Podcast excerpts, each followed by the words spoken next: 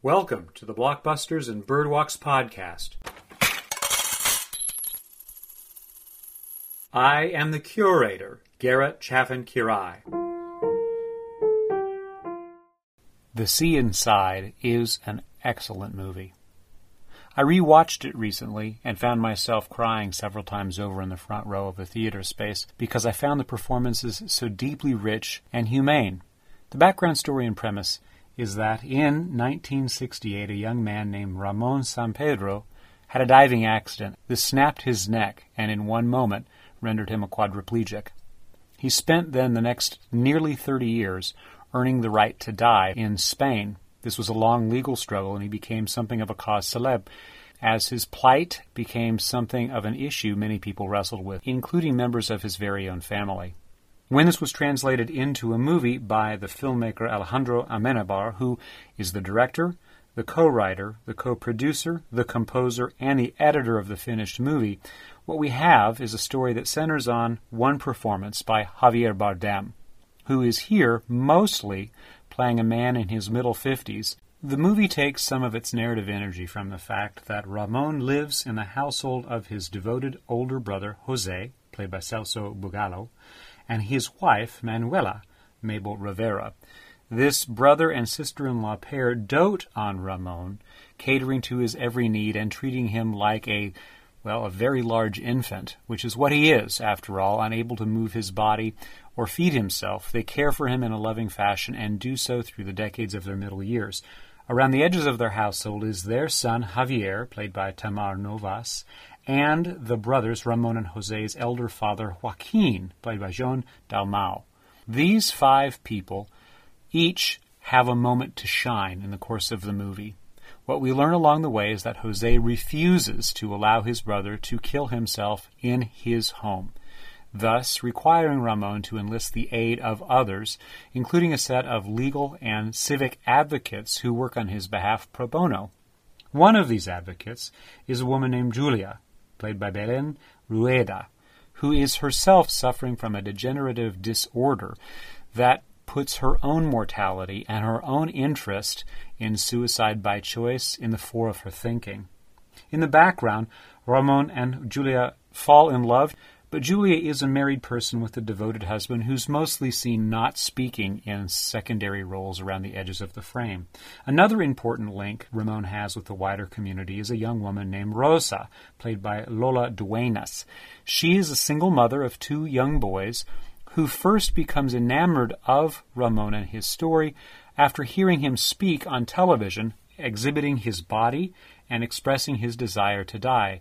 She disagrees with this goal, but they form an interesting friendship.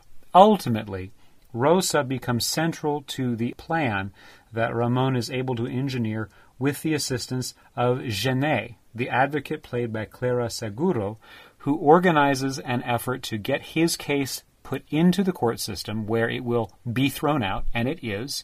And from there, the advocates working with Ramón devise a plan. The plan is to have a group. Each member of the group does one small task adding up to the ultimate end of his life, and they are successful. In this important, near-concluding scene of the movie, Ramón turns to a camera that has been set up at the end of his bed to address the civil authorities of Spain and suggests the nature of his plight. It is also his suicide, which we watch on screen, which is connected with certain dream sequences of Ramón, in which he goes back to the moment where his neck was broken in the diving accident, and we move back and forth between past and present. Ramón begins speaking. Señores jueces, autoridades políticas y religiosas, ¿qué significa para ustedes la dignidad? Judges, political and religious authorities, what does dignity mean to you? Sepan que para mí esto no es vivir dignamente. Whatever the answer of your conscience, know that for me, this is not a worthy life. I would have liked to at least die with dignity. Today, tired of the institutional laziness, I see myself forced to do it in hiding, like a criminal.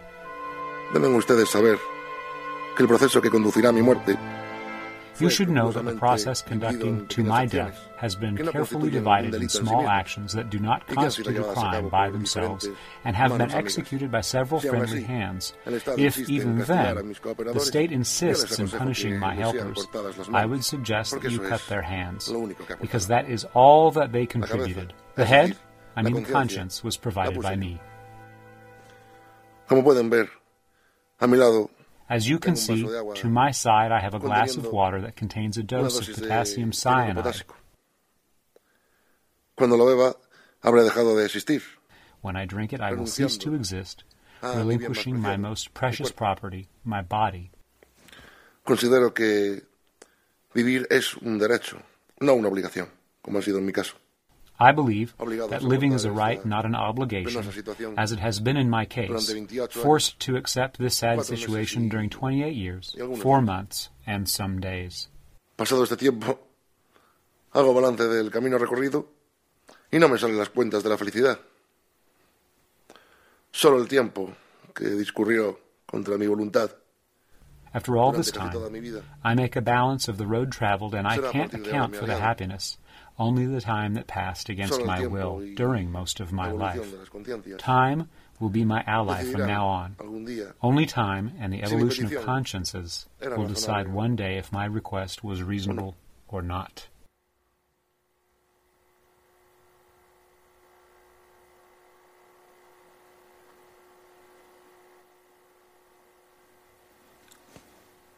We then watch Ramon sip the straw placed into the cyanide solution.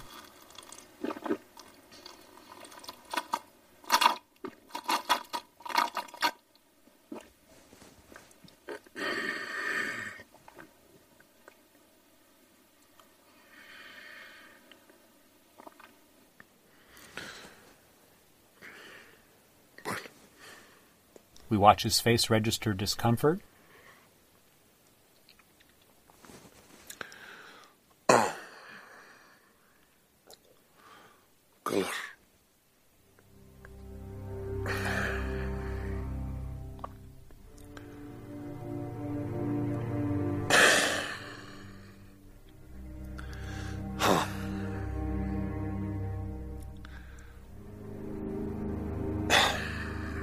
Watch him begin to spasm.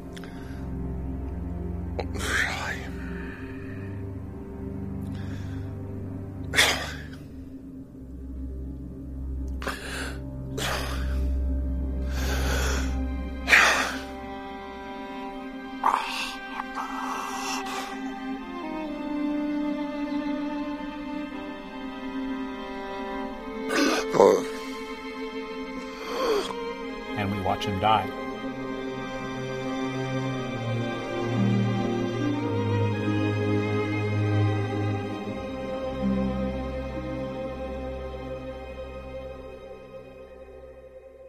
This is an extraordinary moment in the movie, in which you can feel people around you in a theater space cringe. Those leaning into great sympathy towards the plight of this suicidal reckoning, and those who lean far away from it and find it offensive. This is necessary to consider in the course of the movie's overall obligation to present the beauty of life and what a good life might mean. Several examples come to mind as I reflect on the movie, images and moments that stick out as being magnificent. His friend Gené becomes pregnant, and her belly grows, and there comes a moment when he's been rolled on his bed to avoid bed sores, and she comes to his bedside, lifts her shirt so he can hear the baby inside her. There is a scene where Ramon lies in his bed when a record player has been turned to play Giacomo Puccini's Turandot, the Nessun Dorma. Then he stands up, backs down a hallway facing an open window, and runs towards that open window and leaps. The camera moves across a series of forest hills. In translation, the ultimate aim of this piece of music is to express the needs of Calaf, who has fallen in love with a very beautiful but very distant and cold princess, Turandot.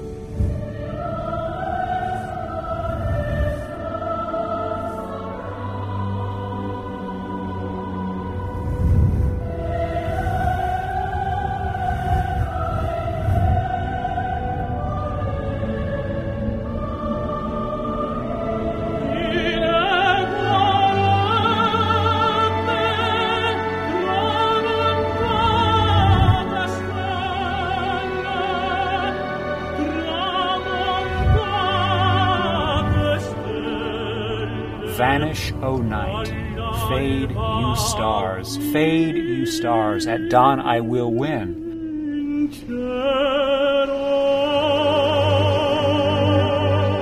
I will win.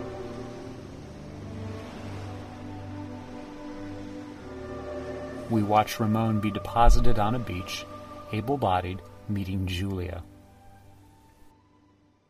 As the foreign language film of the year Academy Award winner, The Sea Inside was well heralded by critics and audiences alike. As we watch Bardem inhabit the role of Ramon, we're also reminded in a couple of very stark images that this very fine, very fit, very handsome actor is taking on a role that reduces all of those very sellable capacities and turning him into something else. We see the shriveled hands and feet of his body being washed by his caregivers. We look at his body being twisted in bed because he can't control anything but bare movement in his left hand and the movement of his head. We also see that the shock of brown hair that Bardem enjoyed as a younger person has been turned into male pattern baldness and gray hair. We see age spots. We see wrinkles. We see a makeup job that has taken a very good-looking young man and turned him into a very typical-looking older man whose body has withered through non-use while lying in bed for decades.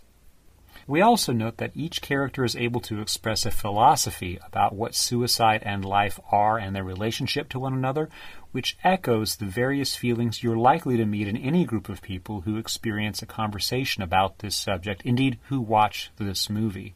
No one position is made ridiculous, and no one position is celebrated without conflict over what is the right thing to do.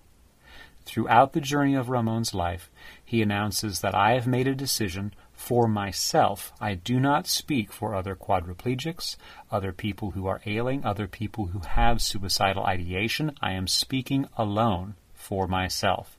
Something is powerful about that because in our society we tend to raise up the individual voice as a representation of whatever group we think they belong to. And here we watch one man saying, because I have been grouped with one particular identity, attached to a larger group of people, my individuality and my claim to personal sovereignty has been erased, and I'm asserting myself with my voice to achieve what it is that I want from this life that is mine.